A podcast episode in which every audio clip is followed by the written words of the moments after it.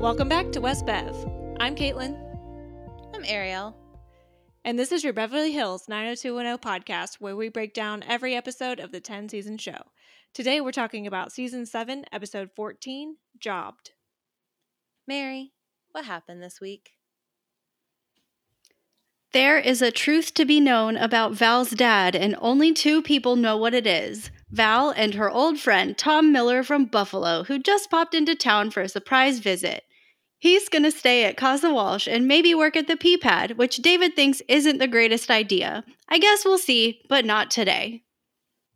Yeah, so David and Tom were really like aggressive with each other when Tom first showed up, right? Like, I'm not making that up. Yeah, and like, I don't get it, you know, first of all, but also I'm like, they both were on edge immediately. Yeah. It's like, was David offended that he that Tom saw him screwing in a light bulb or unscrewing it or whatever he was doing with the light bulb? And then was David worried that Tom was like an intruder, like stranger danger? You know what I mean? Like, but regardless, it escalated so fast. Yeah, I was trying to think historically what David would have been like on edge for because Mhm. it's not like Val has the greatest taste in people outside of this group, you know, that we've seen. Yeah. But we also have seen her, frankly, hold her own. Like, I think someone else has gotten the upper hand on her that's not, you know, Brandon being all high and mighty one time. And it was Ginger saying that she had to, like, give up David. But that's the only Mhm. time I could think of. And yeah, David just told Tom to get the hell out by not telling him who he was. right? It was just so hyper masculine, toxic stuff that was so unnecessary, especially when you then see like Val just open, you know, the door from her office and is like, Tom, like so excited, so happy. And then she's so excited just the fact that he's here. So I'm like, what was the point of that? Like, are we supposed to are we supposed to be David in the situation and immediately be like, okay, I don't know about you. Like, who are you? What are you doing here? And be suspicious? Or are we supposed to be Val? Producer Mary has corrected me that there was one other time that someone has one upped Val, and it was Suzanne with a gun in Mexico. Ooh. So, okay, when someone gets the upper hand on Val, it's pretty bad. It's it's like at a 20 instead of a 10. And I guess there was also the time she got arrested for faux prostitution. Okay, you know what? I think David took it a little far, but maybe now I'm like slowly getting to his side. I just sure, but still the just the immediate Yeah, aggress- aggression was just a lot. still a 20 out of 10 still just so toxic masculinity because it's really like he feels the need to protect her even though she is a grown adult yes. when like she didn't ask him to do any of that. But then on the other hand i do think we're supposed to be on david's side because For tom sure. keeps being like don't worry about it. Don't tell her that i'm here. It's kind of a surprise. Like don't worry about it. She's not expecting me. Don't worry about it Yeah, and while it's like, you know, really none of David's business if this is a person from Valerie's life, it's still sort of his business because he's like half owner of the P-pad now. And so this is not just a person who's connected to Val, but it's also a, a potential patron or whoever coming into his place of work. So yeah, like I, I it was just maybe a little too much, but I, I I'm o- I'm okay with him being sus, not aggressively sus. yeah, like maybe, yeah, she's in her office. I'll go with you. Or like, Exactly. yeah, let me call her down Yes. while I stand here. a hundred percent. Which, as soon as Val comes out and is so excited to see Tom, David's face where he's just like, well, damn, I don't get to be macho savior man anymore. Kind of funny. Mm-hmm. And yeah, I mean, we find out, you know, the next time we see Val, we've skipped ahead. A ton of other storylines are happening that we'll get to. But she says that she runs into Brandon and Tracy on campus. And like Brandon kind of makes a comment about Val having friends her own age. And she's like, funny you should mention that. A friend my own age is going to come stay at our house for a while. And uh, two things kind of entered my mind here too, because like Tracy calls Val a pal, which I love the alliteration and rhyming there. That's like my pal Val. I just want it. My gal pal Val. Um, but also like when I saw Tom, I didn't get the vibe that he was like Val's age. He looked really old to me. Save. And later he talks about working in construction, or Val says he worked in construction, and then he like worked on the Alaska pipeline. Like, Yeah. he could be her age. He could also be my age. Now, what's interesting about that, and I didn't think about this when I was writing my notes until just now, but so highly likely that Tom did not go to college, right? Like he Mhm. just graduated high school, uh, or maybe not, who knows? And he went on, he found a great job with the Alaska pipeline. So, fun fact one of my cousins, he also did not go to college. He actually started working in Texas on like natural gas stuff, but then also moved to Alaska and worked on natural gas stuff out there for a while. And so he was doing this kind of work pretty young. Like, you know, he was 18 when he graduated high school and then he did I don't remember how long he did that. He's like 8 years older than me. So, but he he lived in Texas and Alaska for like several years just working on stuff like that. So, maybe now I'm I'm walking it back and thinking, okay, Tom very well could be Val's age or a year or two older. And I think that's fair. I think I am like a little bit jaded from Kenny Bannerman being so much Ugh, older and then like I know. the guys on this show literally being in their 30s pretending to be in their 20s. True. And then yeah, I don't have an experience of knowing anyone that worked in natural gas or on pipelines or anything. So all I can think of is like Armageddon, Oh. Yeah. which I don't know. I guess maybe uh Ben Affleck in Armageddon may have been early mid 20s. I haven't seen it recently enough to remember what he looks like. Yeah. I mean, he looked young. Real young. So, So, you know, possibly Tom could be her age. But I, I- think what's the most important thing about this scene is that we find the connection that Tom used to work with her dad in construction, but he was also Val's first. First boyfriend? Yeah, that too. I love loved it. I loved it so much. And the fact that like as these like, you know, junior and senior in college because we find out Tracy is a year younger than everybody else. That she's still just like first boyfriend. Right? Like a little bit of innocence there. Yeah. Well, and also when Val tells Brandon that Tom is staying at the house, she specifically says he's staying on the couch, which Right. first of all, th- that shouldn't matter to Brandon because she's a fully grown adult and not his child. Exactly. But she does point out very specifically this is like a, you know, platonic relationship. He'll be on the couch, I'll be in my room. Our mouth kisses will be sub Brandon levels. yeah.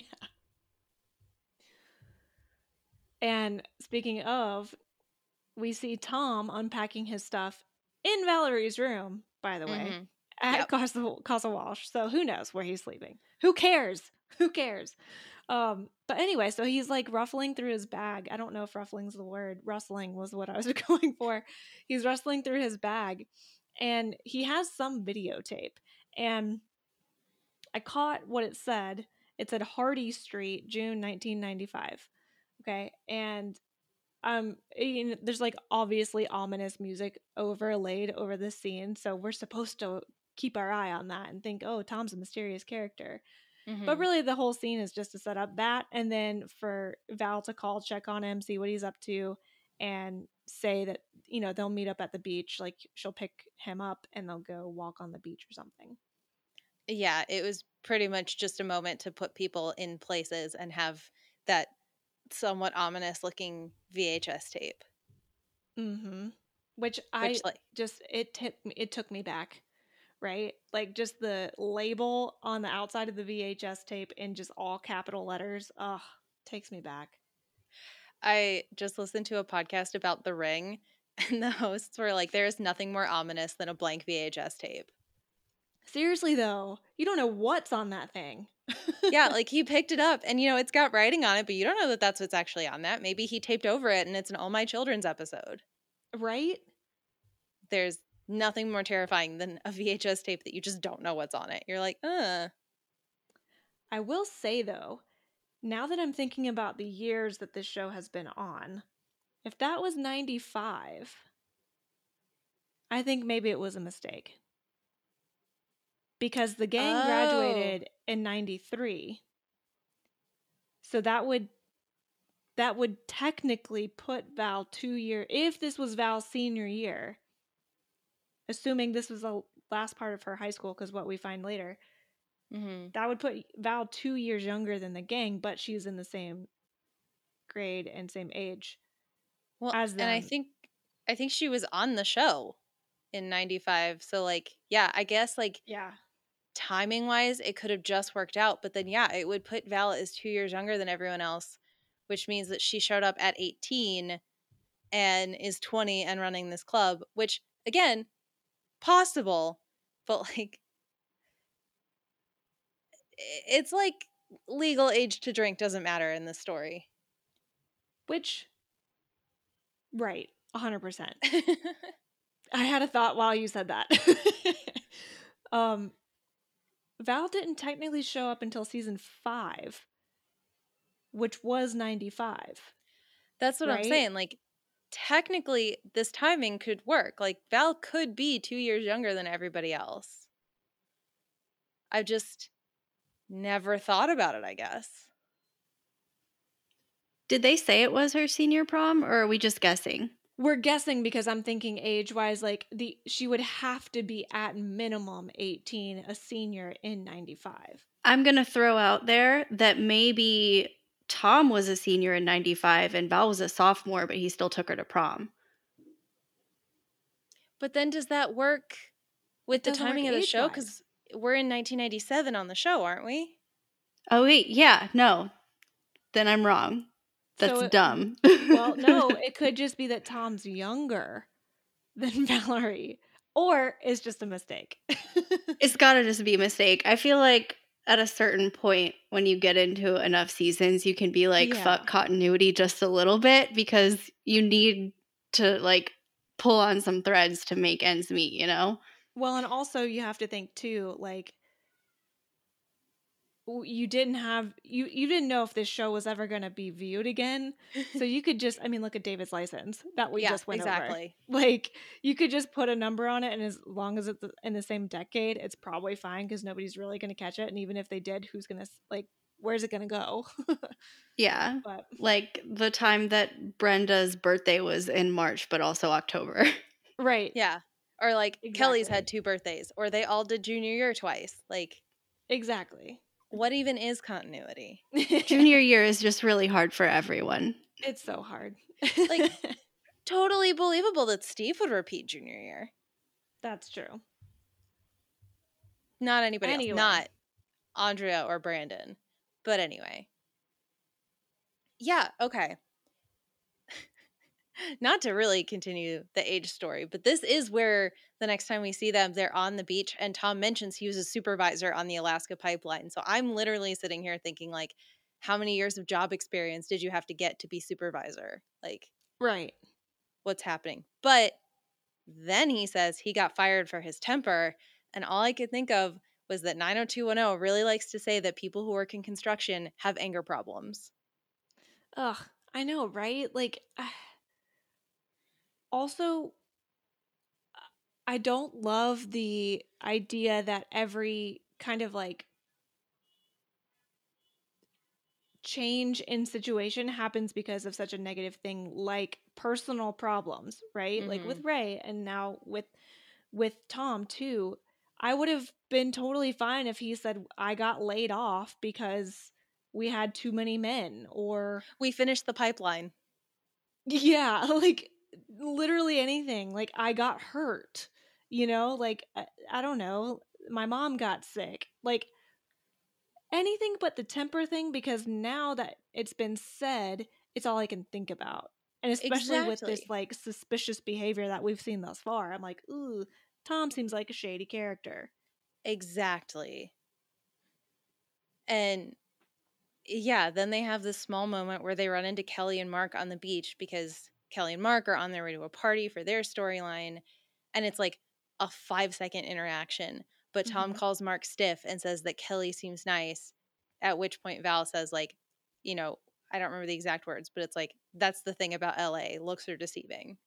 For sure. And he's not wrong. Kelly is just not nice to Val. I just, it's so funny. It really is.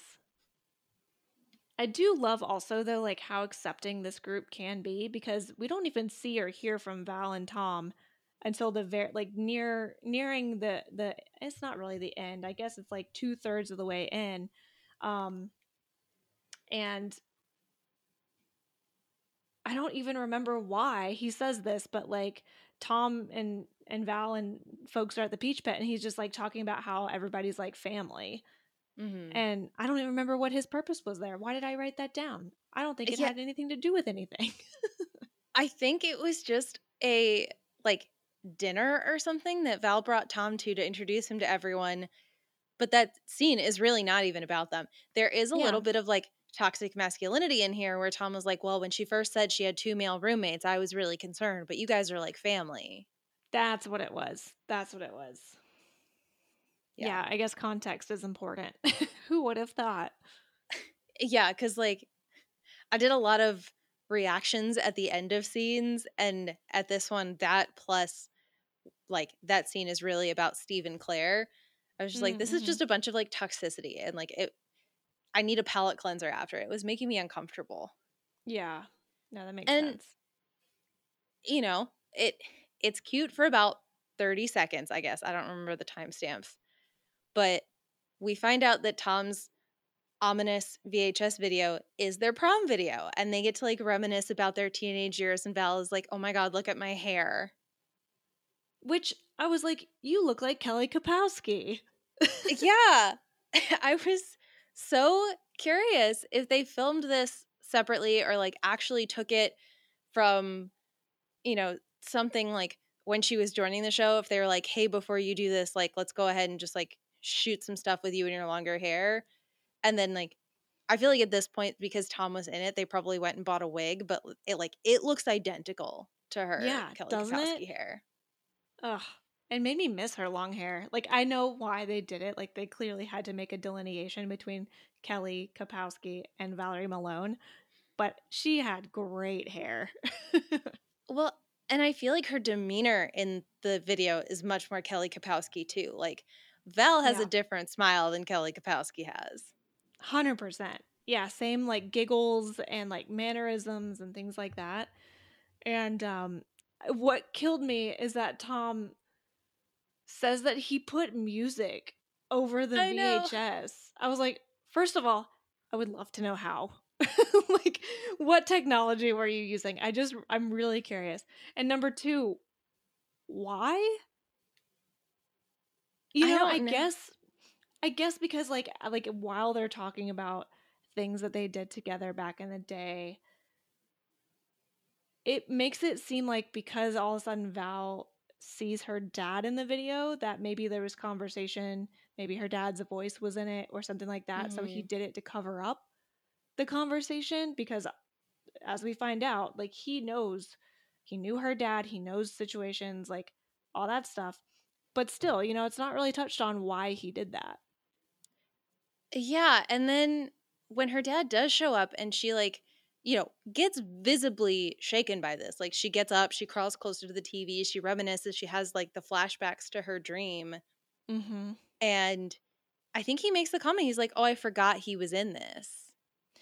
And but that seemed genuine. But then you I guess know?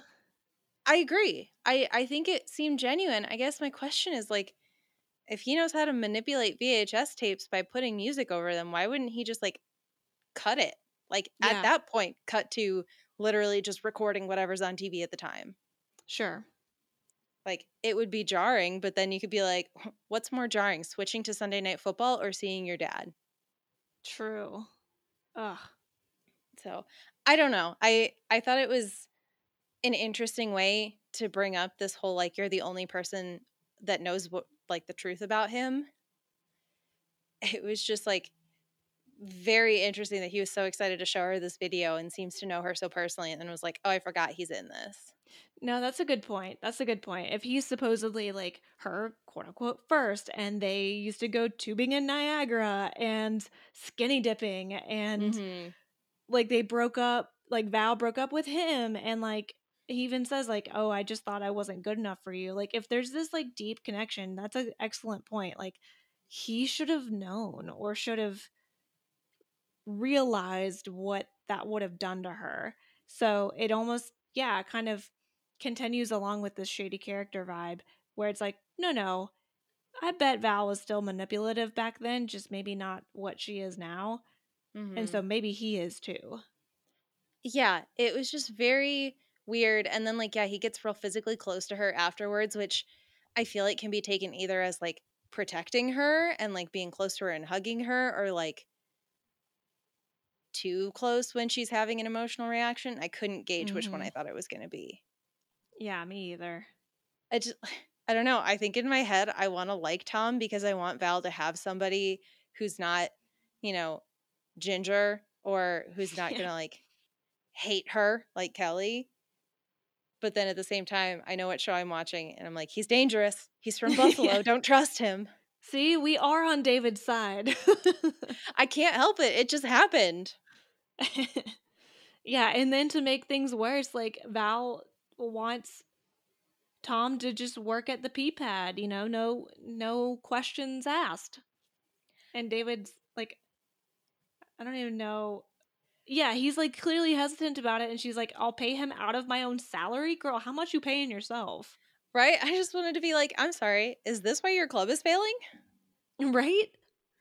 Like, ma'am, I know you're not an accountant and you hired a really shady one through no fault of your own. Came highly recommended, but like, I feel like even Jim Walsh would be like, fax me your books.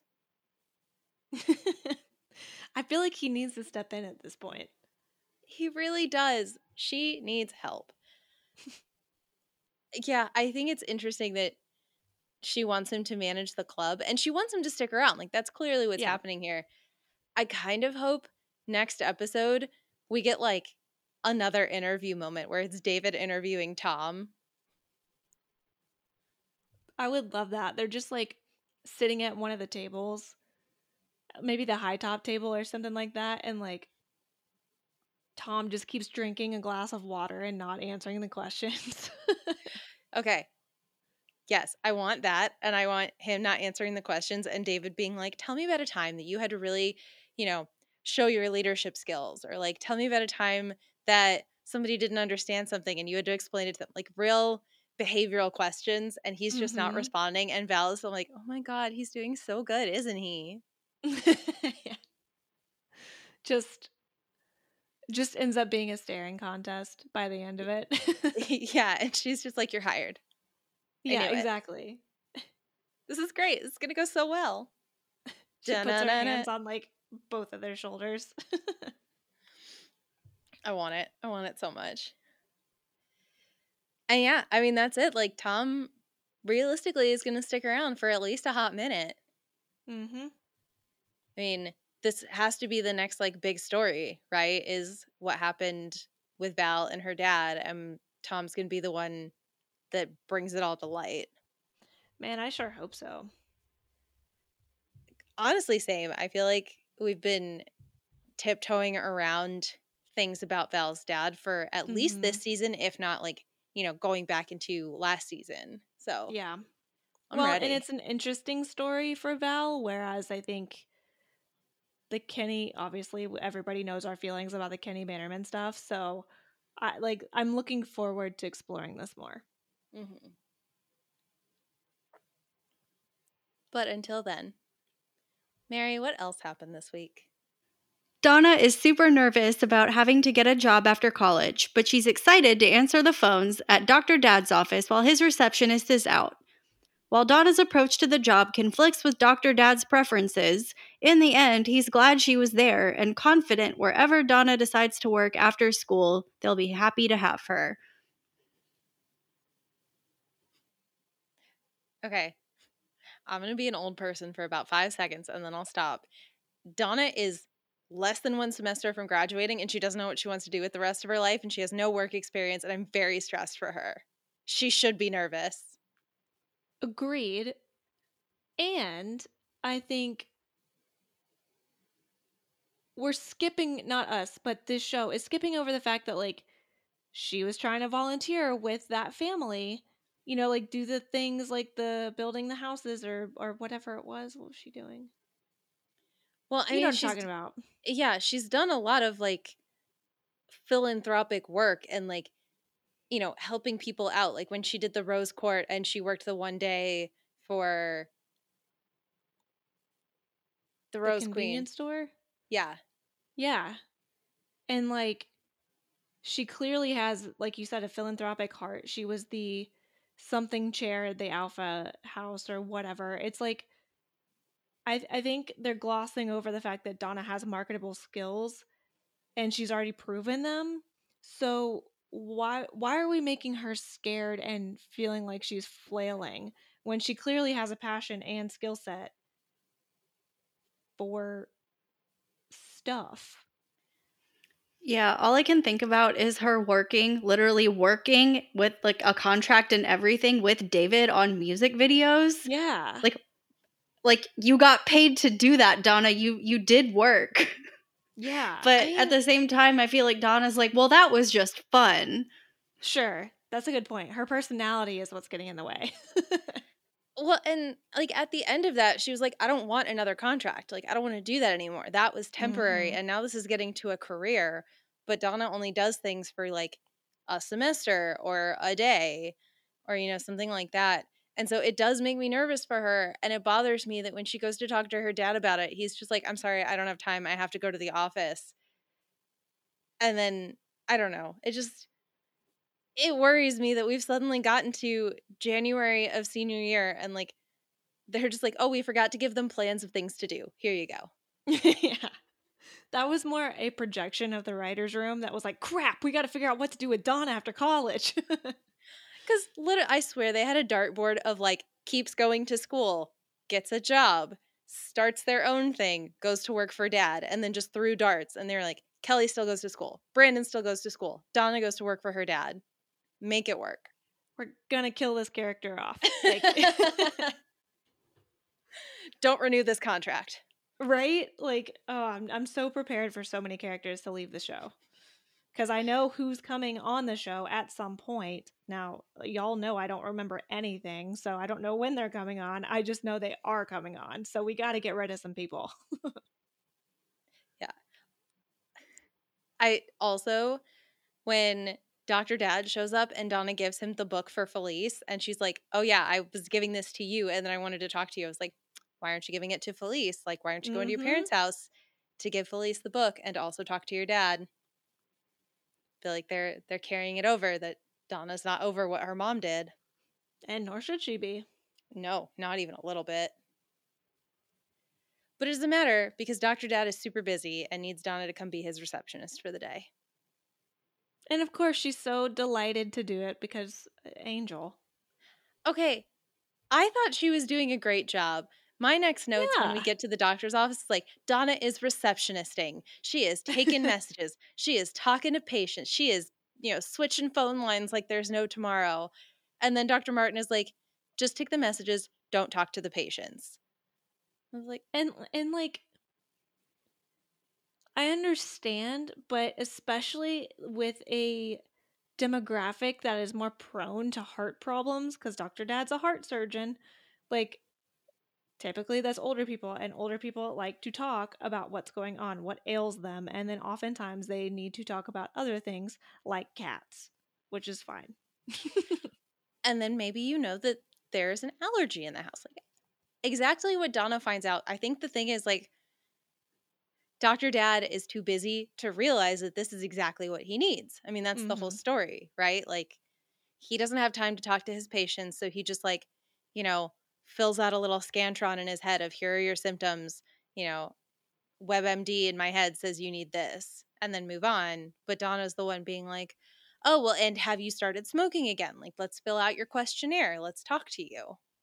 Well, yeah, and clearly the previous receptionist who is sick or or what have you does that as well. It just Mhm. seems more legitimate and maybe Dr. Dad doesn't see her doing it because she's been doing it for X number of years or you know, she's like the full-time reception receptionist. So whatever, he probably just trusts her more than his 22-year-old daughter who is this is her her only day on the job. Which also, if you have patients that call and she picks up and is like, Donna Martin for Dr. Martin's office, and they're like, oh my gosh, are you Donna Martin, his daughter? And she says yes, they're gonna talk. Exactly. There's so many questions there. And yeah, I mean, I feel like this is another thing of like Donna has a very philanthropic mind. Like she wants to talk to people, she wants to get to know you. Like this girl has a career in her, she just can't find it. Exactly. I mean, even like later on when Dr. Dad is clearly stressed out and is like wanting Donna to take the prescriptions to fax them to the pharmacist, you know, what have you. First of all, why are you waiting till the end of the day to do this is beyond me. But I don't know how things used to work with faxing and that sort of thing. And she kind of just wants to talk about some of the patients, like uh, some of the the conversations that she'd been having all day, but he's like so pushing her off. Like, can you just take the prescriptions down? Can you just, you know, take them to the billing person? And I think what annoys me here is same sort of thing that I believe happened, can't remember when, but David just calls during the day while Donna's working clearly, and Donna accepts the call. David is learning too much from Mark. He's Oh like, I can just call whenever. I can just do whatever I want. Everyone else needs to use the phone, be damned. Well, and I appreciate that Donna like says like it's a nightmare. I can't really talk. I'll call you later. But like Mhm. the fact that she took the call in the first place, like I always tell Nate because like sometimes I'll call him and he, if I'm calling him, he feels like he has to answer, and I'm like, if you can't answer, don't, because then he'll answer. And I start talking because I'm like, I assume if you answer the phone, then we can talk for a minute. Start telling him a story, and he's like, "Hey, yeah, well, I got, I really got to go. I'm on a call." I'm like, "You're on a call? Just don't answer the phone. I'll talk to you when I get home." Yeah. Like, don't call. Like, I feel like you need to set a precedent if you're going to have a nine to five job where, like, you're busy like this. No Mhm. phone calls. If it's an emergency, I pick up the phone. That's why I will always pick up the phone when my mom calls. And then she's just like, oh, hey, how are you? And I'm like, it is 2.30 on a Monday. yeah. Mom. Oh, it's just so funny. Um, It's so funny. and, and you know what? This is another classic Dawn storyline where she feels like she has to apologize for something that she didn't do wrong at. She just thinks she did. And so she goes to apologize to Dr. Dad for not doing a good job. She says she's making it harder on him to do his job. And like they kind of joke about, and I didn't write her name, I think it was Miss Coasley or Coatsley or something like that. They kind of joke about her a little bit. But this is when key information happens because Donna talked to her is like she finds out or Dr. Dad finds out that she still smokes cigarettes. She didn't just quit, she got back on it and she has a cat allergy and all the stuff and the beta blockers that he prescribed her would kill her literally. Yeah. And they do a whole like stressful moment where Donna has to get her on the phone and Dr. Martin calls the pharmacy to make sure that she hasn't picked up the pills yet. But he finds out she picks up the pills like three or four rings before Donna gets her on the phone. And he's sitting there like, oh my God, I think I just killed a patient. But luckily, Donna gets her on the phone. He, you know, gets everything worked out. And it's, it's basically a whole like reassurance, very Donna story that she didn't actually do anything wrong. She's just doing things her Donna way. And she's such an angel on earth that there is no wrong Donna way. Yeah. I just really hate that she has to feel like go through that kind of roller coaster of emotions of feeling like she messed up when really she did like she was initially feeling really confident that she was doing a good job. Then she has to feel like she's doing a bad job because her dad was mad and then she gets the validation of not being wrong but still has to deal with the fact that like she was already up here than down here. And I just want I don't want anything to hurt Donna's confidence because I feel like she is a confident person and she's so nice. I don't want the world or other people to like tarnish that as I don't know what that sounds. It just I feel like eventually it's going to be taken for granted. Like her resiliency is going to be taken for granted. Well, and I I think that's why I'm so nervous for her of not thinking that she has any direction in life because yeah, that same thing. I feel like you know, we've seen her do things and we've seen her like cross things off the list of like, okay, well, I'm not good at working here. I had fun making the music videos, but I don't want to do that anymore. And then like her feeling this anxiety about not knowing what she wants to do. Just like, I am worried for you and I want that like I want that to be better. but like Donna is a caring person. She needs to be in Yeah. some sort of like care role in a if that could be, you know, a million different jobs. So I don't know what it is, but like after work, Dr. Dad drives her over to David's house where David is giving her a massage and he's like, "Oh my god, you're so tense." And she spends this whole scene being like really worried about her dad and all the stress he's under. Like And I feel like as a heart surgeon, you have to know that. Like, because not only is stress like bad for you mentally, but physically for your heart. Honestly, knowing he's a heart surgeon and that he's under stress and Donna was worried about him, I was like, "Oh my god, what are they going to do to him?" right? It's such a precautionary tale or cautionary tale. One of the two. Both? Um, yeah, I think technically cautionary tale of like irony here of Dr. Dad's a heart surgeon whose heart might go into failure because he's so stressed out and doesn't take his own advice. Yeah. But thankfully, he takes Donna's advice. And the next morning, we find out he's at the club. He's got a tennis lesson or a tennis game. And he's like, Yeah, I called my partners last night after we talked and I told them I had to cut back my hours. Thank mean, you, good- Donna. Good for him for like taking his daughter's advice so A literally and B so quickly. like that turnaround was- was fast. I was shocked that he was just like, Yeah, I just took the day off. I was like, I can't even do that. right? I'm an accountant, not a heart surgeon. what doesn't if your patient had like a triple bypass the next day? Yeah, shouldn't you be calling Mrs. Coatesley and checking on her again? Seriously. Like, just making sure that you didn't forget what I said and you're not taking your medicine. I don't know. It was, yeah, just a very uh Donna storyline. It was like epitome Donna, Mm-hmm. which almost makes me think they just didn't know what to do with her this week. So they were like, just give her a storyline where she goes off by herself and saves someone's life. I don't know. Agree. I mean, they, they like they just made Doctor Dad the deer this week. Oh my god. I would have loved if the pharmacist was the same actor as Cliff. Oh my god! And they met and had a meet cute, and then he had to go move to like Zimbabwe. I don't know. I got a great job pharmacying in Maine. what is with all my boyfriend or potential boyfriends going to upstate New England? It's it's just that no eligible men will be left in LA except David. Seriously. Then we have no choice. That's not fair. I'm I'm okay with them right now. I'm just being Me too. extra. Anyway, Mary, what else happened this week? It's the CU job fair, and Claire gets Steve an interview with Tasco Sportswear, something he'll be perfect for since he's so skilled and athletic and sexy and sweaty, but it's fine, he'll shower. What's not fine is the interviewer, Dana, propositioned Steve for some inappropriate one on one time if he wants the job.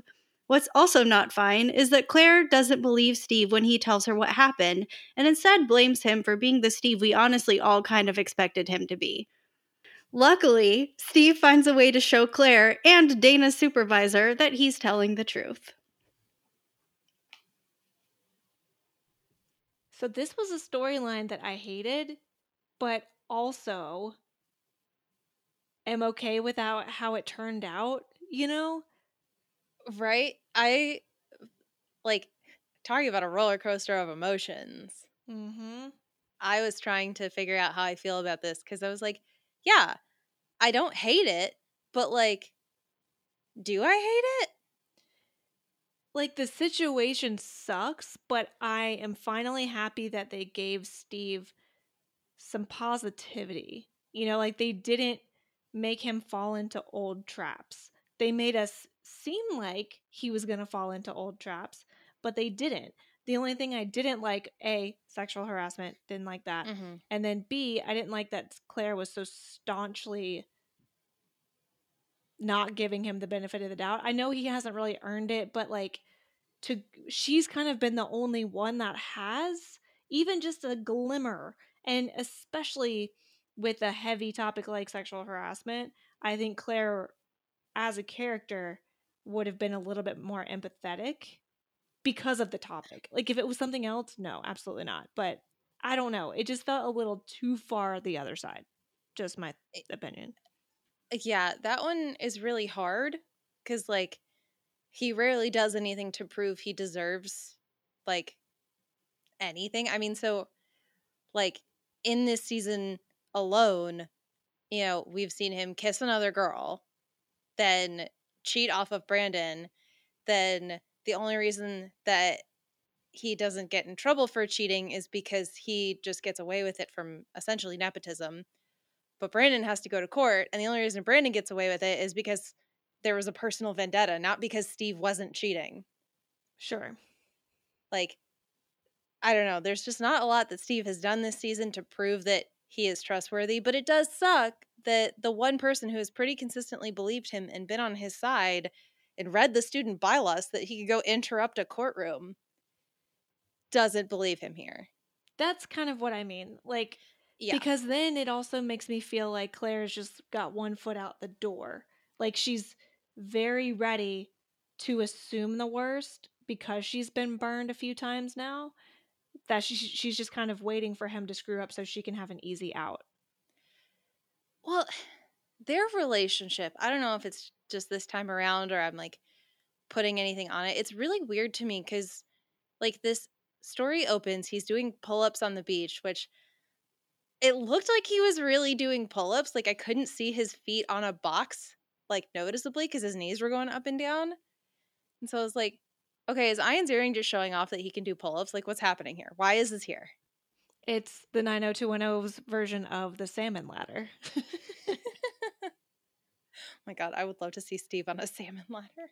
I would love it. Just have him and Stephen Amell and Caity Lotz just side by side salmon ladders. Just do it. I want it. I need it. and what's his face who played um Adrian Chase? Like just side by side by side. I just had this vision of all of them doing the salmon ladder and Jason Priestley not being able to reach his. Oh, like somehow Caity Lotz does, but Jason Priestley can't. Yeah, she's just got like the ups, so she clears it, and he's just like, uh, I can't. oh my so god. mean. With his gigantic shorts. I love him so much. I love him so much.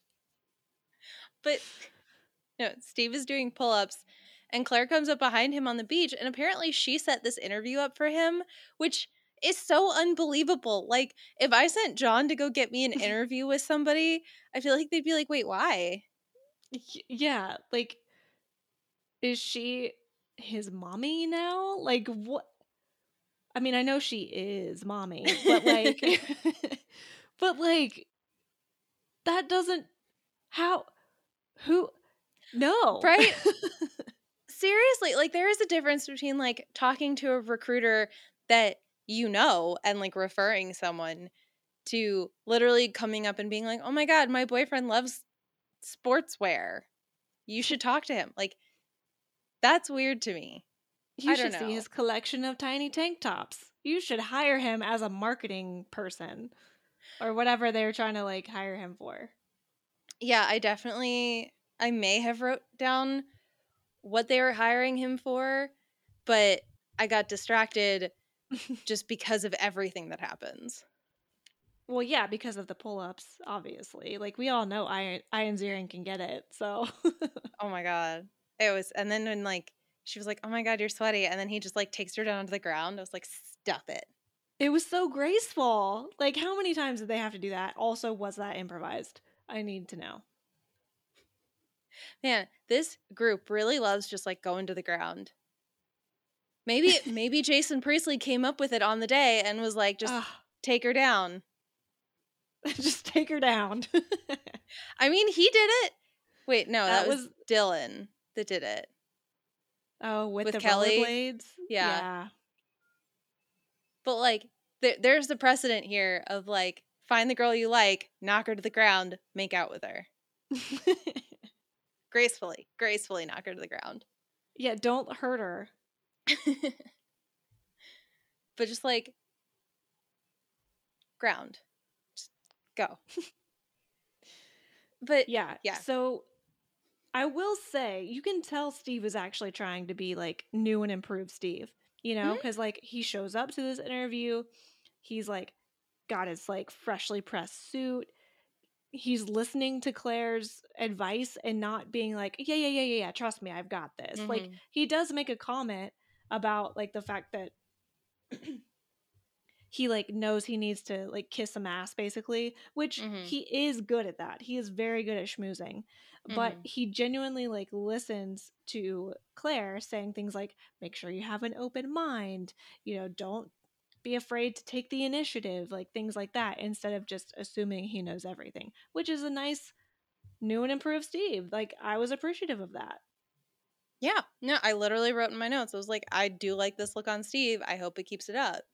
mm-hmm And then like the guy from the sportswear place is like, "Oh, I'd love to talk to you, but like that's, you know, you got to talk to the HR recruiter person first, then you can talk to me. But you can also tell me where the gym is." And Steve is like, "Oh yeah, Claire, take him to the gym. It's on your way." here and he even says like let me take the initiative like I know. that felt very cute like steve doesn't actually know what the word initiative means but he just thinks he should use it in a sentence it's written on his hand. It's like, "Take the initiative." And he's like, "I'm going to take the initiative." yeah. Unfortunately, though, that leaves him alone with his interviewer, Dana, who pretty immediately plays the predator role. Like, ugh she is aggressive. Ugh it Mm.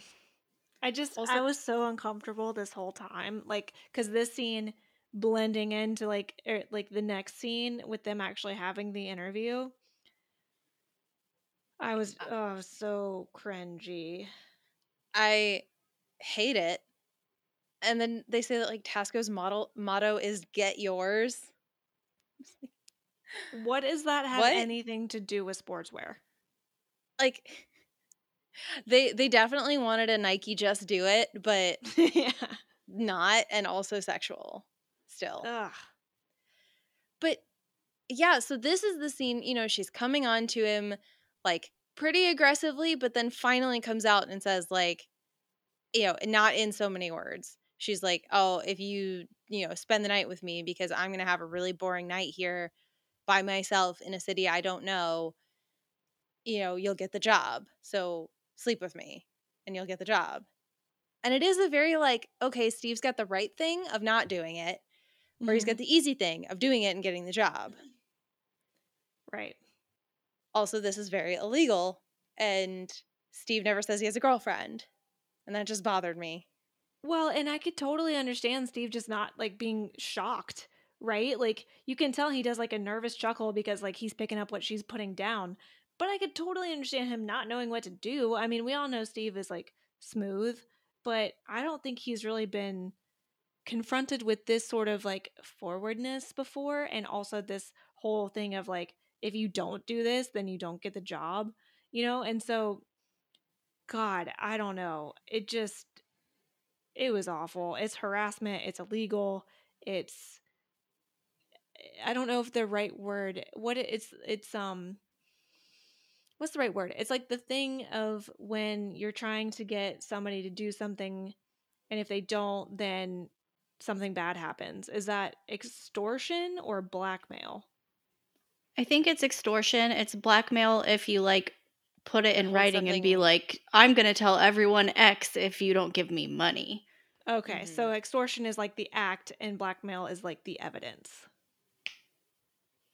I, I think Yeah. blackmail is the threat, or well, I don't know. I yeah, I don't know what the difference is. I've never thought about it. Is blackmail just extortion in writing? Well, and maybe okay, it's the I- same thing of like slander and libel, where like slander is if you say it, libel's if you write it. Yeah, because I I'm feel gonna like people say it. yeah, I feel like people say blackmail when like you've been the one doing something wrong, Mm-hmm. and they're like, you cheated on this paper, and if you don't tell me, or, or like like what Ginger did to Val, that's blackmail. Yes. She's like, I have Yes. evidence that you did what you did, and I'm going to tell everyone about it. yeah And then extortion would be like, maybe you I found a like- thing. Okay. Okay, blackmail occurs when one person threatens to reveal private information about someone else unless he receives compensation to remain silent.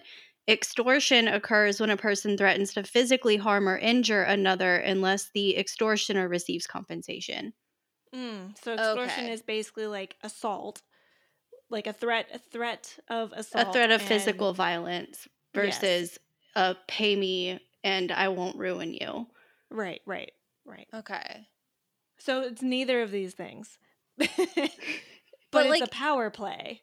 Yeah, it's definitely a power play. And I feel like if I had to put either of them to this, I would say this is more extortion of like, you're going to give me a sexual act Mm, or I'm not going to give you this job. Like, yeah. it's, it's a very uncomfortable, whatever it is. It's illegal. It's, uh, yeah, it's, I don't, I don't know the word for it, but Side it's not the way you do business. No, it's not. It certainly is not. Side note: Did you guys think that this scene was entirely ADR? It sounded weird. And I kept listening to the like outside noises of the Mhm. people passing to try and figure it out. Well, and I was like watching because once I got an inkling, I was like, this sounds a little manufactured. I was like trying to pay attention to like the way your mouth moves when you speak and trying to like think if I had to see myself saying something, if I could match my tone or volume or pitch, could I do it? And obviously, it's probably a difficult thing, but I was just Mhm. like, I don't know. Maybe there's a lot of wind that day, so it's very possible they could have just ADR'd this.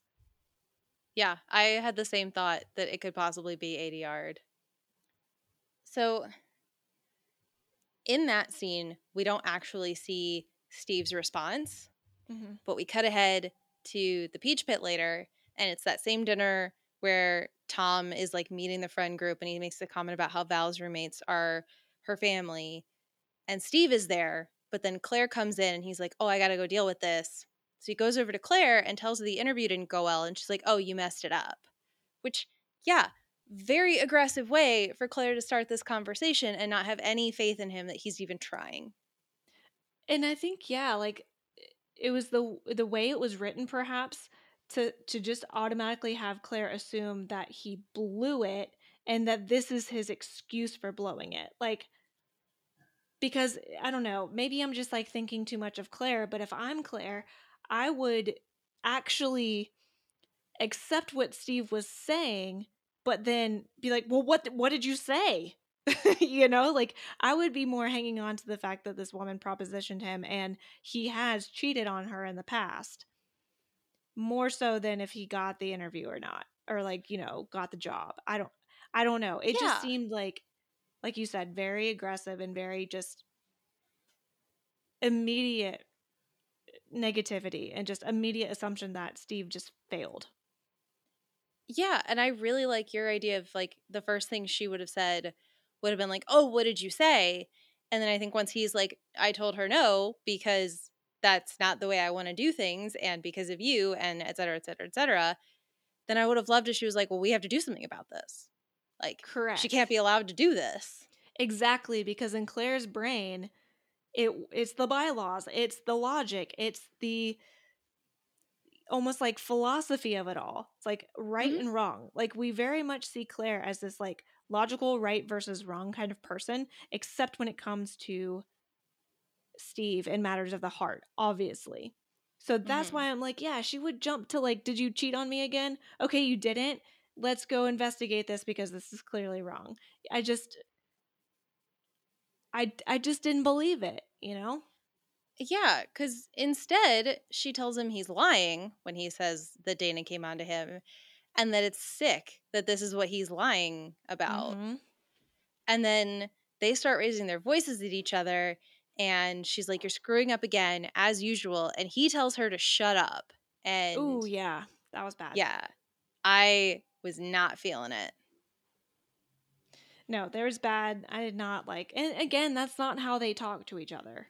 Yeah. Like, Steve has made comments of, like, Oh my God, Claire's going to kill me if I'm not in the Alamo and she goes to surprise me. Or, like, you know, but he cares about her. I don't, he definitely said this out of anger, and so did she, but like at the same time, it did not feel genuine for the two of them. that's why I'm like confident that they're gonna like they're just working towards breaking them up for good. Yeah. But we have to cut ahead to the next day where, like, very clearly, you know, Steve has said he's going to figure out a way to prove that what happened happened.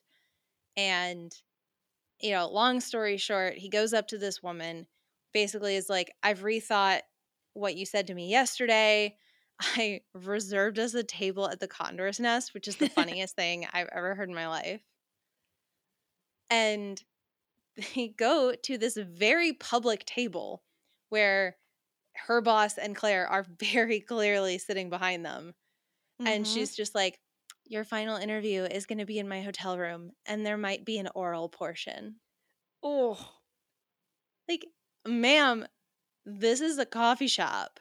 yeah, this is a Wendy's. Like, I just, she was bold, so bold. Like, good lord, and also like the writers, hey, trying to trying to insinuate some things here. That, like, yeah, literally the only other thing she could have done was like, there's going to be an oral portion, and then just like suck on a straw. right? Or like a lollipop. Somehow she gets a lollipop. I don't know. Like, She just pulls it out of her pocket. I always keep this for when I'm seducing in interviewees. oh my god, yeah, and like it was so funny. It reminded me of like a Mary Kate and Ashley like spy movie that they used to do. Because Claire and Cosby, no Conway, Conway. Conway are all dressed in black, and they just turn around like, "Not today!" Like I expected a catchphrase. I love that, like, it just resolves itself so fast. Like, Conway is like, Steve, I'm so sorry this happened to you. This is not how we do business. I hope you'll still consider us in the future. Dana, we need to talk. yeah, It just wrapped up in such a neat little bow. It was so much. I know. Like, I mean, it's it's an episodic show, so like that's how it had- had to happen. Of but was course. so funny to me that it was just like five seconds, prove myself right, And thus, and then the seduction of Steve. yeah, because what does Claire say? She's like, I can't, I should have believed you because you're so irresistible or something. yeah, yeah, It's which like- is like, that's not why you should have believed him, Claire. No, that was not as romantic as you wanted it to be. yeah, that's not the lesson we should learn here. like so weird so so weird and then yeah now my question is like steve's not really gonna like consider them again is he because I hope not. he shouldn't yeah. Like y'all need to implement a sexual harassment policy Ugh. and then There's one storyline left. I'm excited Mary? to talk about this one. Brandon applies for the Dreyer Fellowship grant, but uh oh, so does Mark. With Mark's family connections, it seems like he's in a much better position to get the grant, so he goes along with it when Kelly asks him to level out the playing field just a little bit. But when Brandon receives the grant, because of course Brandon receives the grant, Mark blames it all on Kelly. She says, No thanks, I don't want any of that, we're done. And he's like, You could have been a Reese. And she's like, Even nowhere thanks. Bye, Mark. My God, what a way to write Mark out of this show. I just I cannot wait until we get to this last scene because it was juicy and I loved every bit of it. So, but yeah, oh. like man, nice knowing you, Mark. Yeah, I mean, we just got to get into it because, like, it if he, we thought the other scenes were aggressive, this is just like I don't I don't have words for it. Like, you know, Brandon and Tracy are working on a news segment for the job fair, which I really kind of loved that it was like the 25th annual job fair because I don't think any school I went to like called it the blah blah blah annual job fair. I think they were just like it's the fall job fair. You have to go to it. yeah, I think same. Like it was just just the job fair. Yeah, but they make a big deal out of it. They put in a news segment. You know, maybe this was newer at this point and was more of a big deal because I feel like they just Mhm. had these, you know, every semester at my schools. Yeah. Um, but they run into Kelly, who doesn't. She's like, "No, I shouldn't go on camera because, you know, af- assuming I graduate, I'm gonna go get my master. So I'm not interviewing for jobs right now." And that's when we find out that you know Tracy's not interviewing for jobs because she's still a junior, and Brandon is not interviewing for jobs because he's working on something. And the secrecy was like a little interesting. I thought it was going to be the Rhodes scholarship that he told um gosh, I can't Melanie? That sounds right. That sounds right. Um you know, a few episodes ago. And it's not that far off cuz then he like finally admits that he's applied for that really really prestigious Dreyer fellowship. I've never heard of that. So I assume it's real. It just made me think of like a, a clothes dryer. So every time they said it, I was like, "That's it's a hair dryer. It's a clothes dryer. What are you talking Hundred about?" percent, hundred percent. But what's so weird about this was like Kelly's reaction, and I was like, "What? I, I don't. What? Like, what are you reacting to?" And at first, I didn't know what to think. Like, I was just like, almost like she's not proud of Brandon, or she doesn't. I don't know. It was just, or like, didn't want him to do it, or something. I don't know. It was just, it was very confusing until we learn the real reason. So I definitely did write in my notes. I was like, I bet Mark is applying too based on the music and her reaction. Mm. But then Tracy says she thinks Kelly is acting weird because Tracy knew something that Kelly didn't about Brandon. And I was like, ooh, that's kind of fair too. Yeah, exactly. Exactly. Because I could also see it, you know, I don't know how they would have built a story out for this, but of Kelly like realizing that she's not Brandon's closest confidant anymore and just being like, Mhm. oh my God, I have to like end things with Mark and like really try and go for Brandon because this hurts, you know, something like that. But what I find interesting, because they're very clearly writing Mark out in this point, he's getting real uh snobby, I guess, like Mhm. real uppity, is she goes to see him and tell him, and he's like, oh yeah, I already knew. My dad's a dryer man. He told me everything. Like it's the entitlement that we've heard honestly Yes. since the very first time we met Mark because of the house that he's in, right? And the fact that David is is living there and whatnot. But like, yeah, this just took it really over the edge because he basically has a shoe in for this award too or fellowship. Yeah, he's got that nepotism angle going on. Mm-hmm. And like my head just started spinning here because then Kelly gets mad at him that he knew that Brandon was doing the fellowship, but didn't tell her that Brandon was doing the fellowship and didn't tell Brandon that he was doing the fellowship. And now that Kelly knows that Brandon's doing the fellowship, he's not like it was a very friends they don't know that we know that they know that we know moment. Totally. And like all in this all in the name of like leveling the playing field. I was like, why does this matter? No. I don't get it. And then Mark Kelly says that she didn't tell Brandon about the fellowship. And Mark thanks her for her loyalty. But he says it in like a sarcastic way because obviously he's been sensitive to their history. Yeah. No, it was a, like they're just so like snippy with each other because you can also see it in her face. She was like, "Excuse me, mm-hmm. my loyalty." but you know, I guess in order to appease Kelly later that day, Brandon and Tracy get invited to a a soiree for the job fair attendees that Mark's dad's company is throwing. Like what is what is that? I don't This is like the most prestigious job fair when they're throwing parties. Like this is like honestly, okay, this is like how Big 4 woos mm. you into like consulting yep. and audit and stuff is like they'll put you up in the fancy hotel and take you mm-hmm. out for a mm-hmm. nice dinner and like make sure you see all of the glitz and glamour of being an auditor. I mean, that is literally, I remember that actually happening with Nate. Like when he was yeah. interviewing for KPMG, they like for the interview put him up in, I don't know, the Westin or something in Atlanta and took him out to who knows where. But yeah, like a fancy steak dinner or something. And then like he had the next day, like he had the job or whatever. And it's like, uh, was he always going to have the job or did, like, what are they trying to tell you here? Yeah, no, that's exactly what happened to me. Is they put me up in the Ritz Carlton, which I yeah. remember because like it was just far enough that John could not walk to the Ritz Carlton in the time before I had to get to dinner because I was like, just come stay at the Ritz Carlton with me. Why not? I mean, yeah.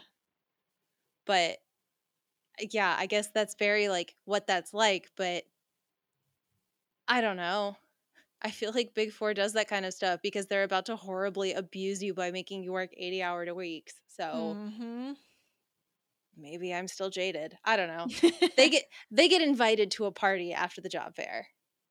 Yeah, and essentially like this is where Mark brings up the Dryer Award and that he's going for it too. We get a little bit more knowledge about like this I keep saying award, it's a fellowship. Um mm-hmm they give a little bit more exposition about it. Like there's 12 people um like here at CU going for it and only two spots, but also that's for the entire country. So the likelihood of two people being picked from CU is very, very small. Um, mm-hmm. And then Mark kind of tells Brandon that it's his, meaning Mark, his own, to lose in a manner of speaking, and that he's not going to back down. So it became like was like friendly fire at first by the invitation. By the end of it, it's like kind of bucking up, you know? Yeah, it was like, hey, I just wanted to tell you, and like, it's cool. There's a chance we could both get it, but like, my dad's a dryer man. Yeah. I know the people on the dryer board, like, especially when they get to that party. Oh, he he is like showing off. And even like the in between, like when he's all dressed up and picking up Kelly, like he tells Kelly that he invited them to the thing tonight because he's like quote unquote trying to help. And mm-hmm. when Kelly says that's what friends do, he blows up on her and he's like, Well, what is going to satisfy you? Do you want me to tell him the questions that they're going to ask? And she's like, Do you know the questions? like, like, it, Mark is very clearly like showing how he is from a different world than everybody mm-hmm. else despite the fact that like Kelly does come from money like yeah it's it's different money I think she's got like her parents have been in business and Mark seems to be like a legacy of like old money of some kind mm-hmm. but like it's very clear that like they're from different places and Mark is expecting a very specific thing from his friends and his girlfriend and it's a lot because yeah he gets so snippy with her it just seemed to come out of nowhere, which obviously they've been building up this whole jealousy thing um, for a couple of episodes now. And so that's what I was kind of thinking in my head. Oh, they're trying to make him jealous of Brandon and the fact that now he has to compete with Brandon is the whole thing. But Kelly has like very clearly been on Mark's side this whole time up until the point where Brandon found out. Because once that happened, she's like, okay, well, hang on. Now one of my oldest and dearest friends is applying for this too. I think you have an unfair advantage and I want Brandon to have an equal advantage. That's like maybe I'm just rationalizing this for Kelly, but in my mind, that's what she's trying to do. But she's been like pretty loyal to Mark up until this point. It it seems like Kelly is ready to just have that casual relationship and like take things slow, so maybe not so casual, but like she's not ready to admit how casual she means it to be. And Yeah. that she's like maybe now she's really realizing his nepotism and like yeah, where he comes from and it's just like, "Oh, this is this is not the ride I want to be mm-hmm. on." Yeah, exactly. Cuz it has been very clear that she's been in love with Brandon. Oh, for sure. I mean, yeah, I'm not saying like like loyal one way or another, but there are moments, you know, at Mark's birthday where she just got up from when he was doing presents to go talk to Brandon or like later when Brandon gets the scholarship and she goes to his congratulations party instead of going out to physically find Mark. Like Mhm. you do see it. It's But it's not like she's like necessarily leading Mark on because she hasn't slept with him yet. Not that that's some sort of marker, but she's kind of been like upfront about this relationship not being serious, like you were saying. Mhm. So I don't know. I mean, I'm not saying she should still lead him on if she's not really in the relationship, but Mhm. I, I think she's been at least not lying. No, but I think that's a good point. Like she has told him that, you know, she's not ready to sleep with him. Like that's not the relationship that they're having right now. And I think yeah, he's just been getting more and more fed up about it and now this is like a thing. Cuz Mm-hmm. you know, he does say I think a lot later on, I don't remember exactly when it is that like if if Brandon doesn't get the Dreyer scholarship, Brandon will get something else. If Mark doesn't Mhm. get the Dreyer scholarship, that is going to taint him in his like family's eye for the rest of his life. Right, right. So it's just it's two different people. Like Kelly wants her friend to get it who she thinks deserves it and Mark thinks he needs it and therefore he should get to have it. Yes, it's very like Brandon versus Steve, just different, you know, like different personalities. Because, like, I feel Yeah. like Steve would expect to get it or else family shame. Whereas, like you said, with Brandon, it's like, no, he probably actually deserves it and earned it. Yeah, exactly. And like honestly, that seems like what everybody keeps saying. Like we we cut to the party and Tracy is just like, "Brandon, you have deserved this. You are totally a shoe in for it. You have worked so hard for your entire life. Your resume is amazing." Like Tracy's a hype woman. yeah, I like her. I'm not ready to, like, I'm still not over Susan, but I like Tracy. I just really like, you know, sometimes her never-ending optimism, we've seen it be like a lot, but at least it's consistent and like Yeah. I just I kind of think, you know, Brandon does need this person like this in his corner because Mhm. everyone always has never ending optimism about him, but like Tracy's actually got that upbeat like behavior to it too. And I think too, as compared to Kelly in this scenario, I do think Brandon has a tendency to feel like he has so many times before, feel like he has to always save Kelly or be the one like to take the lead in that relationship and things like that. Whereas with Tracy, they actually seem more like equals or peers, partners even. And maybe that's why this little relationship, although it's not really a relationship, that's why it seems so like free because there's Mhm. not really any expectations or or no sort of like um conflict of the mind or something when it comes to that person. They're just they're friends who find each other attractive. Yeah, it kind of reminds me of when Kelly was pretending to be Brandon's girlfriend when Yeah. he was uh what was he doing at that point? Was he president or was he running it was the president? task force. It was the task force. How could I forget task force? She even brings up DC. yeah, she does. You're right. Okay, so before we get to that, do you think we're at the same location as when Susan won her award and gave her speech? Because it looked identical to me. It also looked like one of the Rose Court gatherings too. Oh, Yeah. yeah. I, it's got to be a location that they scouted and have just been Mhm. reusing. yeah. Um, but yeah, Brandon goes to find Kelly at the bar because he's getting a drink for Tracy, and she's like, "I should have known you were going for the dryer. You mentioned it when we were in DC. You were like, there's so many dryer scholars here." And I was It like, is- "Uh, no, he didn't say that." but it is nice that they have that history history and that Kelly like knows his drive and stuff. Like uh I don't know. I guess I'm a Brelly fan. No. Yeah. Brelly? Yeah, Brelly. Yeah. I guess I'm a Brelly stan. I don't know. I I think I will be a Brelly stan when it happens at the right time in the right place, but when they're both clearly with other people, I'm like, Yeah, okay, oh, y'all gotta pick. Yeah, yeah, yeah. No, I'm with you there. Because I did, I don't remember what I said then, but I have rewritten it in my mind that I did love when Kelly showed up in DC for him. Yeah, yeah. I mean, that's the thing. They show up for each other, except, Mhm. you know, the fire, but we don't talk about that. It's fine. That'll never come between them in their relationship ever again. It's totally fine. no, it'll never get brought up, never mentioned. It just is not a traumatic point in Kelly's life.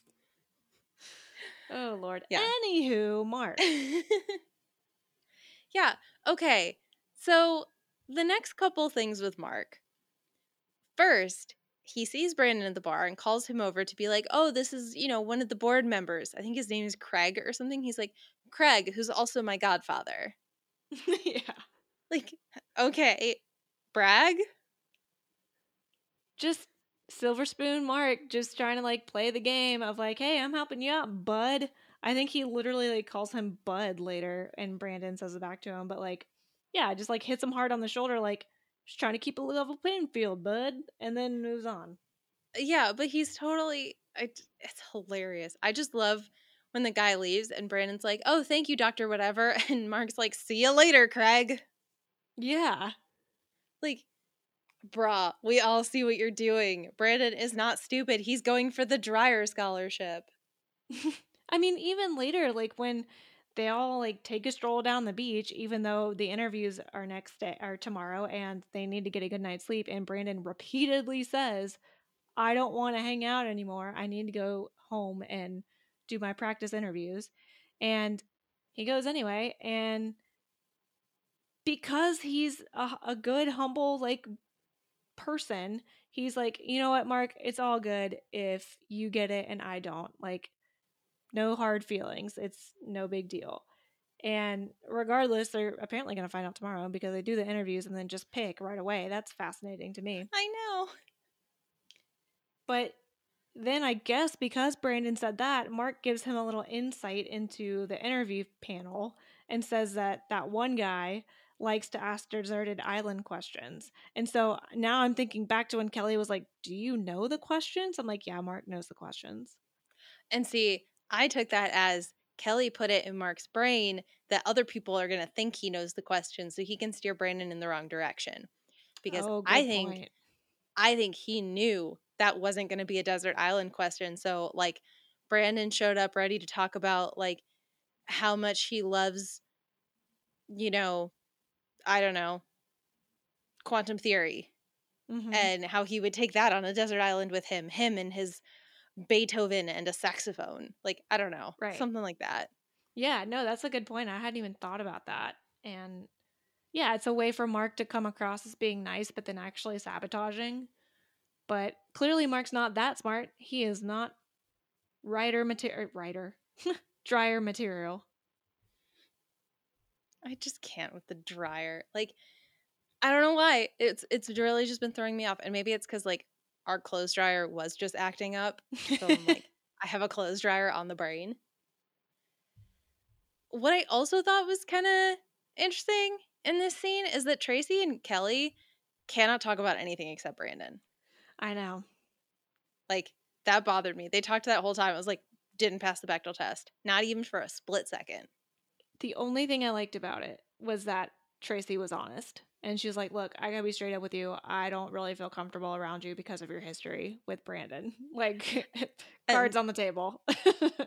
and that's why Tracy and Val are friends. She's like, I don't, I can't talk to Kelly. I just yep. can't do it. Yeah. I wonder if she, I, I do love that they keep being like real meta about it, where she was like, I don't feel comfortable being around you because you're Brandon's ex. And Kelly's just like, Yeah, in this group, there's a lot of exes. We just like don't let it bother us. Yeah, like you can't. You're all Eskimo siblings at this point. You you can't think about it too hard. but that's really it. And like there's there's another moment where Kelly gets mad at Mark for giving Brandon hope that he had a chance to win. Which like this one I have a problem with. Like, I don't think it's fair for Kelly to be like, you gave him hope when you actually don't think he has a chance. Like, okay. I mean, I feel like everyone's like, hey, well, may the best man win. Like, yeah. Yeah. He's not, I just feel like if Mark wants to stay in Kelly's life, he's not going to go to this guy that she clearly like cares a lot about and is like, I'm going to beat you. So, like, sorry, dude.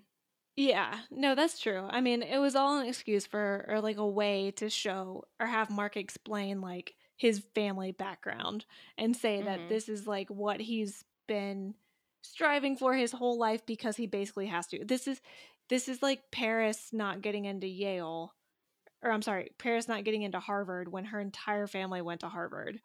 So, it's the same thing, but Paris is much better oh, for sure. Because at least Paris is very straightforward about her opinions on everything, where Mark seems to be like kind of a little sneaky about it or like salty in a bad way. Yeah, exactly. Or like tries to play it off like he's a nice guy and like really down to earth, but in reality he's like, "No, no, I I'm a Reese," which didn't even know that was his last name. yeah, so the next morning, I guess morning, I don't know. There's 12 interviews, so like we really don't know what time Brandon has his. But Jason Priestley, director of this episode, loves a surreal camera shot. Like mm-hmm. when he walks into that conference room that's just like very long and narrow and everyone's just sitting in chairs, no table, and he has to like walk into the whole empty room and it was like a fisheye lens on the camera. and it's like a little bit like below his head, so it just looks weird. Mm-hmm. I love him. He's just so experimental. He's an auteur. and he wrote his personal essay about the Minnesota Twins. Okay, I kind of love it. Like, it's so Brandon, and he made good points. He's like statistically, oh, yeah they should never have won. They were literally the worst team to have ever won the World Series. But they did it. They proved everybody wrong. They worked together. The, the whole is better than or greater than the sum of its parts. Like I actually kind of loved it, especially being a sports fan. But it was just so funny. He's like, because even the interviewer's like, you wrote about the 87 twins? yeah, just like defend yourself. What did you do? yeah, please explain. but then when they said Minnesota Twins, I was like, oh my God, did you write about your sister? Oh, you're a Minnesota twin. I know. That's what I was like about to pop in and say. Just like, what if at the end he was just like, oh, by the way, I also am a Minnesota twin. Finger guns. Hire me, Brandon. So cute. For oh. this money. just, I am a Minnesota twin, stands up and is like backing out of the room doing the finger guns, very like SpongeBob. Oh my God. How cute. But no, he he gives this great answer for his personal essay, and then Craig starts talking to him and is like, "How you doing?" He's like, "Honestly, I feel pretty good after that last answer. Like, I kind of crushed it." Like, I in a I very Brandon way. Yeah, yeah. I was totally good with it. And then Craig is like, "How do you feel about the Bible?" And I was like, "Excuse me, sir. No." Like, I just feel like you can't actually ask that question. If anybody is not a Christian, they have not read that Bible. And let's be real, a lot of Christians have not read the Bible, nor could they, or if they have, they could not compare and contrast John John Calvin, Calvin. and Ezekiel. Not like it'd be one thing if if, if it was like an extremely well known figure in the Bible, like Moses, Jesus, Abraham, Ezekiel. Can't even tell you which one he is. I don't know. I don't know. I went to church all my life. No idea. Yeah, I had to read the entire Bible cover to cover sophomore year of high school, I think. Couldn't tell you. I don't even know where Ezekiel is. And like Old Testament. I'll tell you that much. so yeah, I was like uh I mean John Calvin is that the one that started like Calvinism? yeah, I think. And then I'm second guessing myself. Well, yeah, and now how do you compare and contrast somebody that started a religion with like an angel from the book? Yeah. I'm oh, assuming. was I don't know. I was about to say, oh, was he an angel or was that Gabriel? I don't even know if he's like a prophet or like an ancestor of Jesus's lineage. Like I lit- Abraham, yeah. legitimately don't remember who this is. All I can Right. think of from for Ezekiel is is like, I, what was it? It was that video that went viral that was like, was it Ezekiel? Okay. Don't remember. Ezekiel is a prophet. He prophesied, prophesied, prophesied that the exiles from both Judah and Israel would return to Palestine, leaving none in the diaspora. There's lots of words there that are words.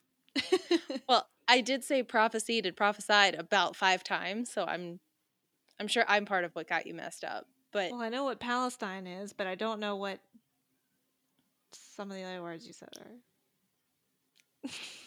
it sounds like this man is a prophet, and then I think John Calvin started a religion, so like it really is. It feels like an apples to oranges comparison here. Yeah.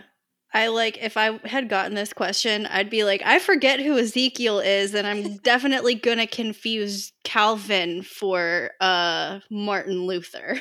Oh yeah. And like, yeah, if you ask this question now, I feel like you'd be like, I don't know, what team does John Calvin play on? I mean, Right? is Zeke still with the the Cowboys? Yeah, you talking about Zeke Elliott? Oh yeah, I know that guy, John Calvin. He plays for the Ravens. I think he's on my fantasy team.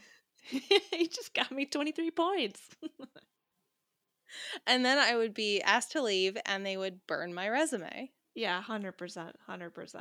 Oh my god. But, hey, you never know. I would love to hear what he had to say, how he would answer that question. Yeah, and apparently he nailed it, which, you know, we're not going to know because they cut away. And I don't think the show's writers really wanted to take the time to actually do this work. They just wanted Yeah. to come up with something that was going to sound really confusing to everyone except for like devout Christians. Mm-hmm. And I guess, yeah, I don't know how much the Old Testament really gets read in other religions. That's not how I was raised. But like, yeah, this is the point where I realized that like Mark probably really just like purposely fucked Brandon over because Oh yeah. I feel like he knows Craig, Godfather Craig, and therefore he knows like this man loves his Bible. But yeah, the next time we see them, they're sitting on a couch together, and Brandon's like, The last interview was 30 minutes ago. Why don't we know yet? It's like, um, because I have to deliberate, Brandon. There's 12 of you. mm-hmm. But yeah, like it's a whole like Brandon's so nervous he can't stop thinking about his odds. He's like, "Oh my gosh, I didn't even think about the fact that like they wouldn't pick two guys. There are women in this group too. Like they can't just do that." And Mark is like, "Look, it's all over. You just got to give yourself up to fate." And then they come out and Brandon wins. And Mark is pissed. Just that face. Like his Yeah. face of both like incredul incredulousness. Yeah. Incredul inc- We're gonna stop saying words that we don't know. Incred- incredulity? That's how I say it. I don't know if that's a word. Just this disbelief on his face mixed with just complete like anger and deflation. Like I just that face, I'll remember that face longer than I'll remember what his last name is. totally unrelated. I watched the episode of Boy Meets World where Topanga and Cory get back together, but they want Shawn to think he got them back together. oh, I love And- that episode. At the same time, uh, Eric has gotten a word of the day calendar. Yes. Oh my god. Deciduous. he starts like he's like he says the word pertinent and Yes. uh they go oh is that on your word of the day calendar and he goes well yeah but i didn't think that it would Think be, be relevant to the conversation right now God, I love that episode so much. Back together, big kiss. Back together, big kiss. I love that episode. i just Who I don't know. cares? You're back together. Oh, it's so good. I can't even remember the last time I've seen that episode and I can quote it. Like, eh, you can quote it better than me and i saw it last night i just Love it. loved the pertinent i just didn't think it would be relevant to this conversation So oh good. man. Anyway, Brandon goes to tell everybody the big news. And Nat just had a desert island birthday cake for a kid named Bobby ready to go. I feel really bad for Bobby. He's clearly not getting his cake. And I don't think that Nat knows how story relevant a desert island birthday cake is to Brandon in this moment. I just love that he was like, I just had this cake. I know. Bobby's mom is going to show up tomorrow and he's going to be like, I'm sorry. You didn't deserve it as much as Brandon. Yeah, like you don't understand. This man, Brandon Walsh, got a Dreyer fellowship. I'd be like, Sir, this is my son's seventh birthday. I don't know what to tell you. Those two things aren't related. He's gonna be crushed without his Gilligan's Island cake. mm-hmm.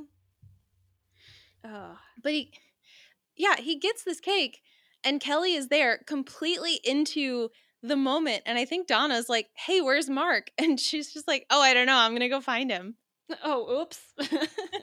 Like, girl, you're being a bad girlfriend. And I know you've essentially like resigned yourself from this relationship, but you can't just be like, I called him and left messages. It's not my fault he's not here at his rival's celebration party. yeah, I mean, that is true. She should have driven to his house. Like, I'll give him that. But man, this I mean, scene. yeah, she's wrong. He's so wrong that, like, the writers were like, oh, you want him written off the show? We're going to burn this to the ground.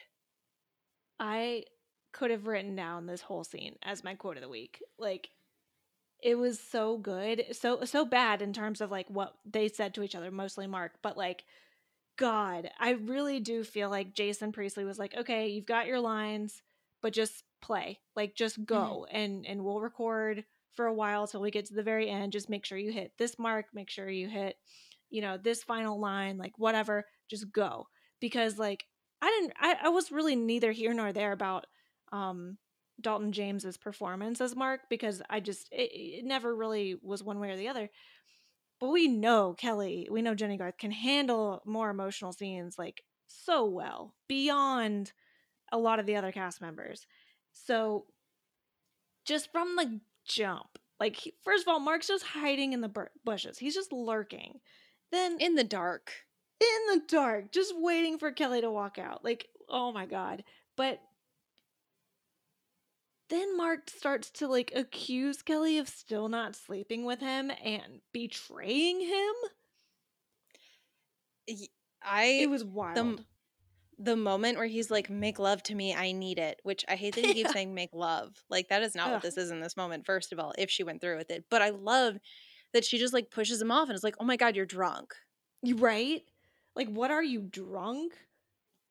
And he, like, Yeah. yeah, he he's just like, oh, I knew you wouldn't be willing to, you know, make love with me. Or he doesn't actually say that, but like basically does. And I just love that Kelly's like, you know what? I'm actually really glad that we didn't get to that step in this relationship because it's given me a lot of time to see your true colors. Yeah, and uh, when he's like, "You're gonna lose me if you don't shape up." I'm a Reese. Do you know what you could have the uh, inheritance that you could get? Oof. Literally, like, kind of LOL'd when he said, I'm a Reese or whatever. But yeah, like, he's like, You lost that scholarship because you didn't think you could lose it. And I kind of loved that line in general and calls him entitled. Like the angles, the camera angles on the scene were actually kind of great, like for what the scene was. Mm-hmm. And just that like final portion of the script, I absolutely loved. He's like, Don't call me to say you're sorry unless you're ready to seal the deal. Don't call me for blah, blah, blah, blah, blah. Don't call me. And she just, little smile. Okay. Loved it. Loved it, loved it, loved it. And then that final line if you're in such a hurry to become a millionaire, I've got a little tip for you. And he's like, lay it on me. Like, this is why I think they were playing. Every time the phone rings, bet someone it's not me. You'll be right every time. And the fact that he doesn't get it That was my favorite part. That was my favorite part that it just all seems to go over his head because he has been raised to feel so entitled. Like, Yep. I'm going to get the Dreyer scholarship from nepotism. Any girl I pick is going to be so lucky to have me. Like, I Mhm. have the upper hand. And the fact that she's still in love with Brandon, like, okay, I tell her not to call. She's going to realize the error of her ways and come right at me. And Kelly's just like, bet. Yeah, right? God, I loved it. Like this kind of felt like a play right here. You know, like they were like kind of like dancing back and forth. It was so good. I just I loved it. I loved it so much. It was so juicy. I loved it. And yeah, so like we've already mentioned, this was directed by Jason Priestley. I do have bad news. We only have two more episodes directed by Jason Priestley. I looked it up and I kind of love spoiled the storyline for myself. Oh. Yeah. Yeah, it was fine. I will still be completely shocked when we get there because I promise you, my brain is jelly and I won't remember by the time we get there. But like, yeah, I was bummed. I was like, I have to know because I know he leaves at some point, but I didn't know exactly when. And I didn't Mm-hmm. Yeah. want to spoil that for myself. But I was like, at some point, like, maybe he leaves, but he keeps like he comes back to direct an episode, which I didn't think happened, but maybe. mm-hmm. But yeah, we're we're quickly running out of Jason Priestley directed episodes. No. I know. Tell you what we did truly run out of is Mark. Yeah. Mark is gone. Good Mark is just quitting the TV station, I guess, and we'll never see him again. Well, you know what they say. If you can't get a Dreyer fellowship, you might as well just quit. Just go live off of your inheritance. Fuck it. Yeah, he's a Reese. He'll be fine. I sw- I hope somebody says that in like three episodes. They're like, he's a Reese. He'll be fine. God. That's what I'll say going forward.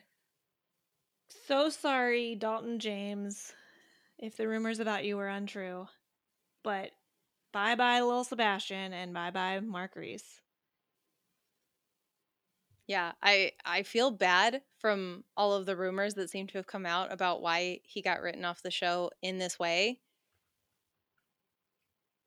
I on the bright side, that was a hell of an episode to go out on. It really was. Yeah.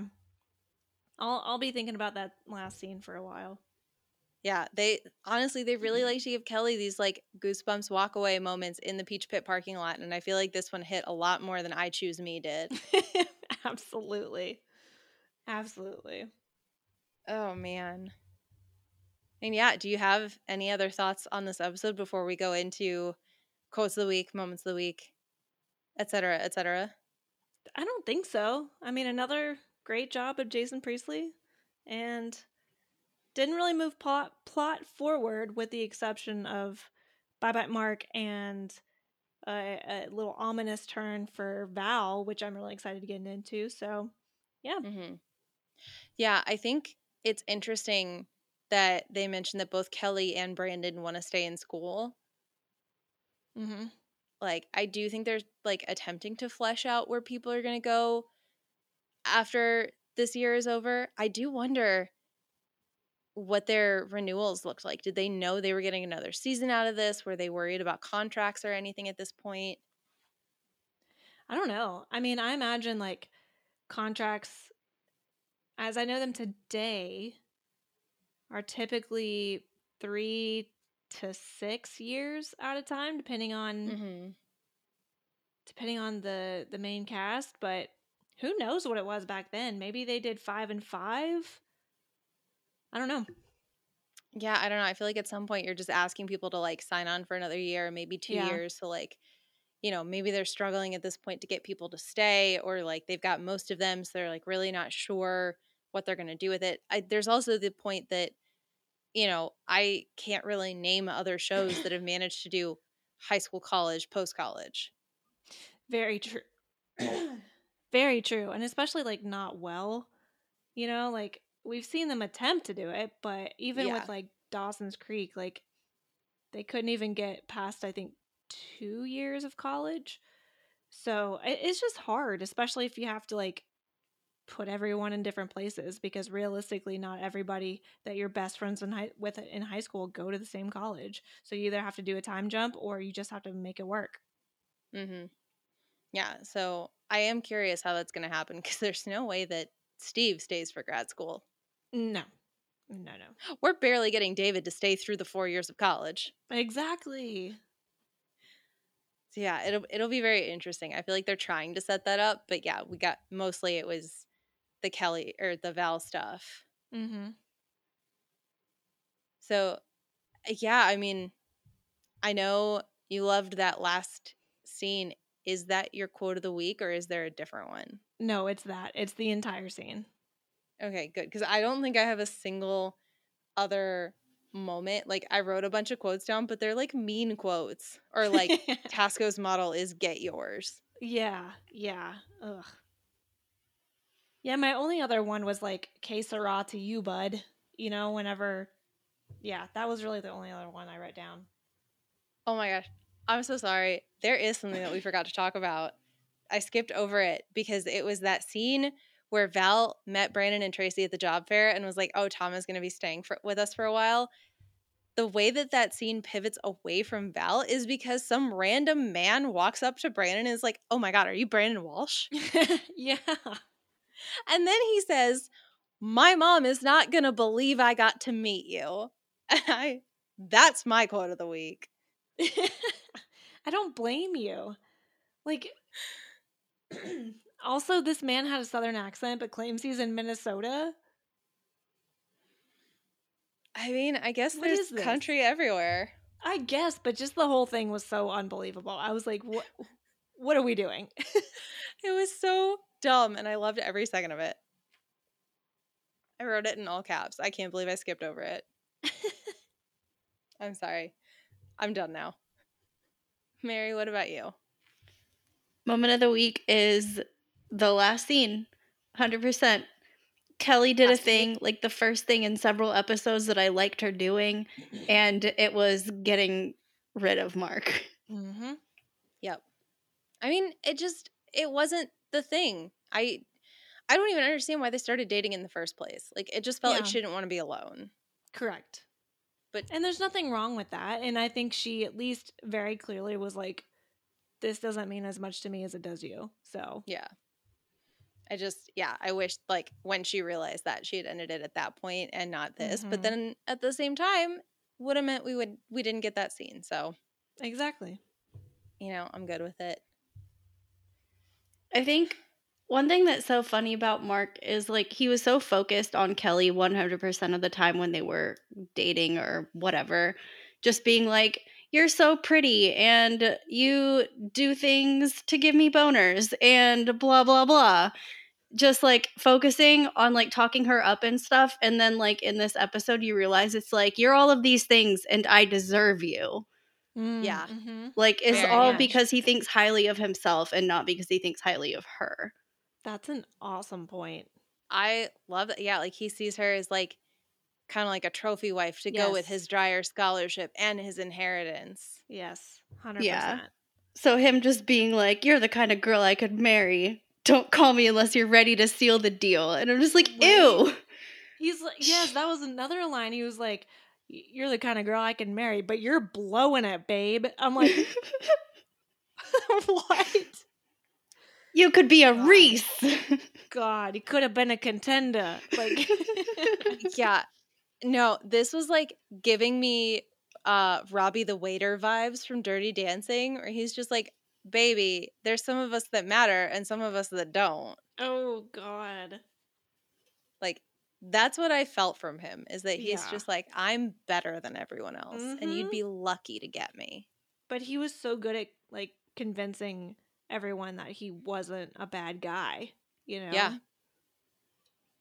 Which what happened to Robbie in Dirty Dancing up until he blows his own spot, much like Mark just did here. Anyway, what's next week?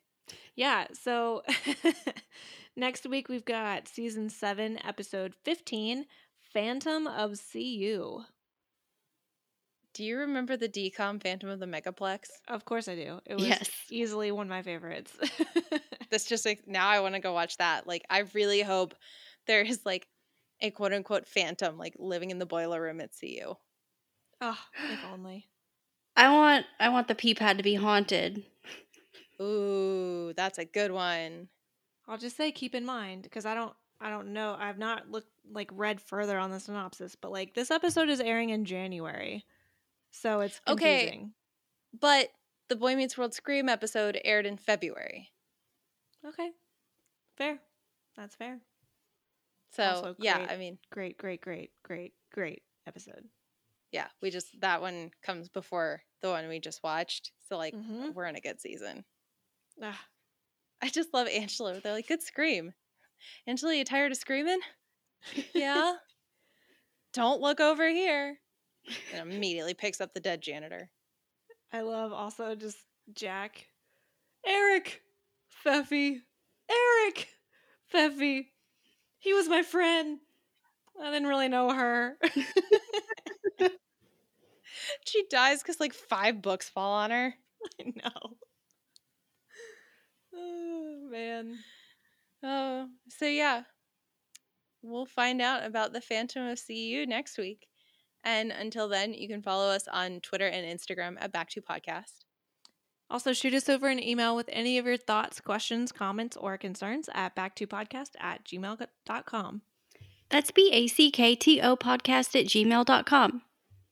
And don't forget to go into your podcast app and rate, review, subscribe, share it with your friends and family. All of that stuff really helps us get seen and build a community and give y'all a better product. And if you leave us a review in Apple Podcasts, we'll give you a shout out on the show because we really appreciate you. So until next week, from all of us at Back to Podcast, I have to go visit my high school ex boyfriend with an ominous videotape. I apparently need to go brush up on my vocabulary. And I need to go hire someone against my business partner's wishes, but it's fine. I'm paying him from my own salary. Bye. Bye. See ya.